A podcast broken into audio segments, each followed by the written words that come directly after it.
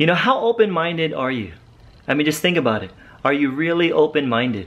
You know, for most of my childhood, I never really questioned my faith until I was about 17 years old, at least to a certain degree, because that's when I was introduced to something called apologetics, which is a defense of the Christian faith. You know, at the time, I actually learned what I was supposed to believe as an evangelical Christian, and I also learned how to defend it intellectually. You know, my desire was to travel the whole world and defend the Christian faith, but here's the thing that even though I studied all the major religions and cults and worldviews, I kept assuming one thing that Christianity is true. In other words, I only studied non Christian material not because I was really open, but because I just wanted to critique it.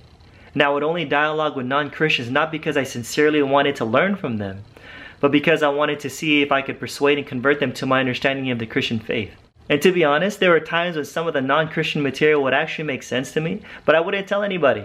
But for some reason, I still had to assume that they were still wrong. And at the same time, there were some doctrines within my own Christian faith that wouldn't make sense to me, but for some reason, I would assume that they're still true because they were either a mystery or they would make sense to me later on. So I had to ask myself the question, how honest is that? So what about you? Are you going to read the same books and listen to the same speakers who confirm what you already believe? So I challenge you today to go out and read a book that your pastors and church leaders warned you about.